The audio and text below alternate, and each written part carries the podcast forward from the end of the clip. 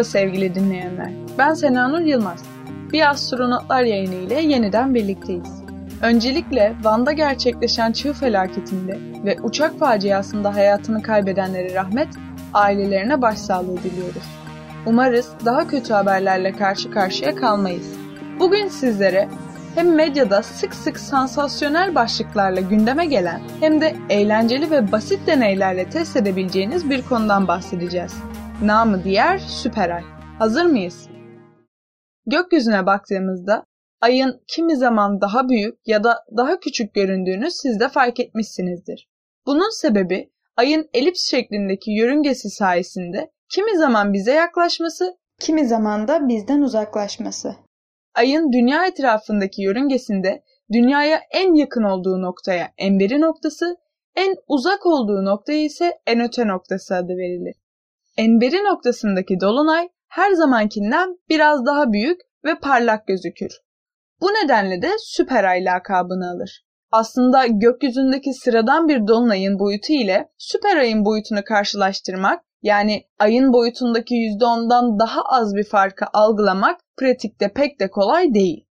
Zaten bu isimlendirmenin de bilimsel bir dayanağı yok. Üzücüdür ki süper ay tabiri ilk olarak 1976 yılında bir astrolog tarafından ortaya atılmış. Ne yazık ki her zamanki gibi astrologların uydurduğu palavralarla uğraşmak yine astronomlara düşüyor. Peki, madem öyle, ay neden ufuk çizgisine yakınken daha büyük görünüyor açıklayalım. Ayın ufka yakın olduğu zaman anormal şekilde büyük göründüğü uzun yıllardan beri fark edile gelmiş bir durum. Ne var ki bu tamamen bir göz yanılmasından, beynimizin bize oynadığı bir oyundan ibaret. Kimi bilim insanlarına göre ufuk civarındaki aya bakarken ayın etrafındaki diğer cisimler algılarımıza bir oyun oynuyor ve bildik cisimleri referans noktası olarak alan beynimiz de ayın o cisimlere göre çok daha büyükmüş gibi algılanmasına sebep oluyor. Tamamen bir ilizyondan ibaret olan bu duruma ay yanılsaması diyoruz. Gelin buna farklı bir açıklama getiren Ebbinghaus ilizyonunu inceleyelim bir de. İsmini Alman psikolog Hermann Ebbinghaus'tan alan bu ilizyona göre nesnelerin büyüklüklerini algılarken beynimiz nesnenin etrafındaki cisimlerle kıyas yaparak bir büyüklük algısı oluşturuyor. Bunu daha iyi anlamak için biraz hayal gücü ve çizim yeteneğimizi kullanabiliriz. Rica etsem bir kalem bir de kağıt alır mısınız? Kalemi ve kağıdı aldığınızı düşünerek anlatmaya başlıyorum. Kağıdımızı bir çizgiyle ortadan ikiye ayıralım ve iki tarafında tam ortasına eşit büyüklükte yaklaşık 2 santimetre çapında birer daireler çizelim. Sol tarafa çizdiğimiz dairenin etrafına kendisinden büyük 6 tane daire daha çizip bir çiçek haline getirelim. Ama çizdiğimiz bu daireler ortadaki dairenin 3-4 katı olsun. Sağ tarafa çizdiğimiz dairenin etrafına ise kendisinden 3-4 kat küçüklükte daireler çizip bir çiçek oluşturalım. Şimdi dikkatlice bakıyoruz. Sol ve sağdaki merkez dairelerin aynı boyutta olduğunu biliyoruz. Fakat soldakinin etrafında kendisinden daha büyük şekiller olduğu için beynimiz onu küçük bir daire olarak algılıyor. Sağdakinde ise dairemizin etrafında kendisinden daha küçük şekiller olduğu için onu büyük bir daire olarak algılıyoruz. Bir karşılaştırma yaptığımızda da sanki soldaki daire sağdakinden daha küçükmüş gibi geliyor. İlginç değil mi? Ayda da benzeri bir durum yaşıyor olabiliriz.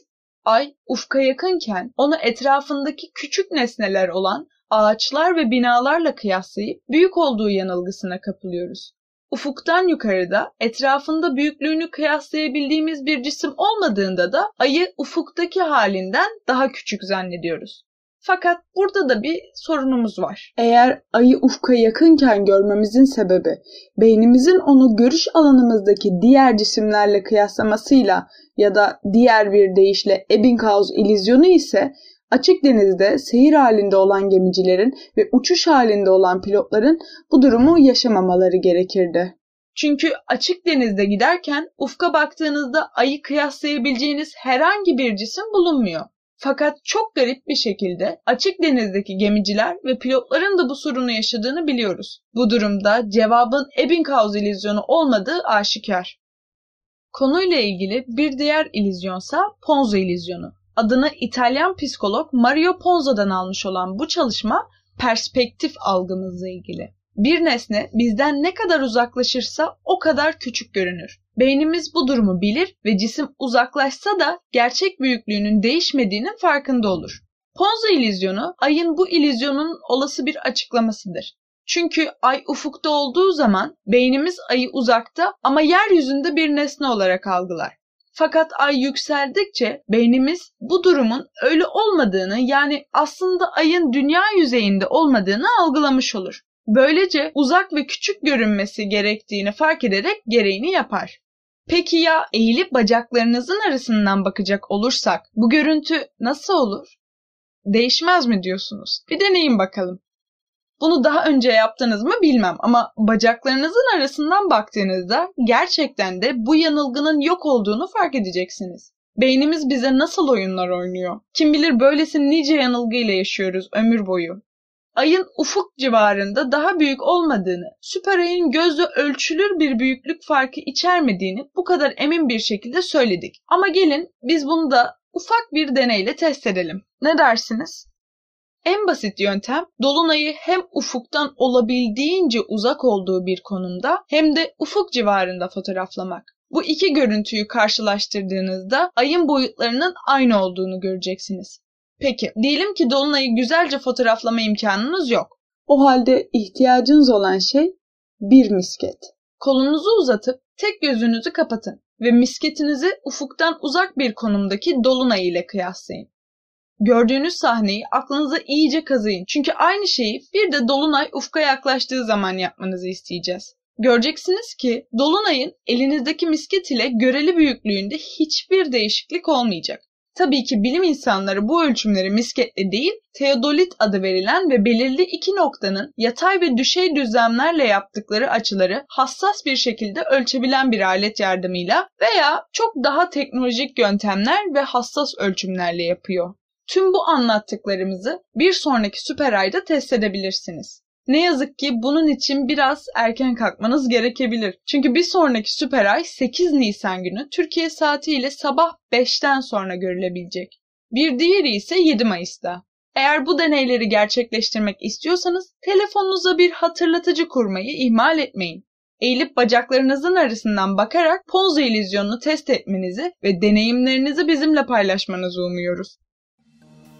Bir yayınımızın da sonuna geldik astronotların sevgili dinleyenleri. Süper ay konusundaki gizemi biraz olsun aydınlatabildiğimizi umuyoruz. Gelecek hafta gökyüzünün kimi tanımlanamamış, kimisi de tanımlanmasına rağmen istenmeyen cisimlerinden bahsedeceğiz. Kaçırmak istemezsiniz. Yayınımızın yazılı haline ve ek içeriklere erişmek isterseniz astronotlar.space adlı internet sitemize göz atabilirsiniz. Ayrıca astronotlar.space@gmail.com e-posta adresimize konuştuğumuz içeriklere dair düşüncelerinizi belirtebilir, değinmemizi istediğiniz konuları yazabilir. Bir kitap, link veya bilgi paylaşımında bulunabilirsiniz. Sosyal medya hesaplarımızı Instagram ve Twitter'dan astro alt çizgi notlar olarak takip almayı unutmayın. Facebook'tan vazgeçemem diyenler ise bizi astronotlar sayfasında bulabilirler. Gelecek hafta görüşünceye dek gökyüzünüze iyi bakın. Hoşçakalın.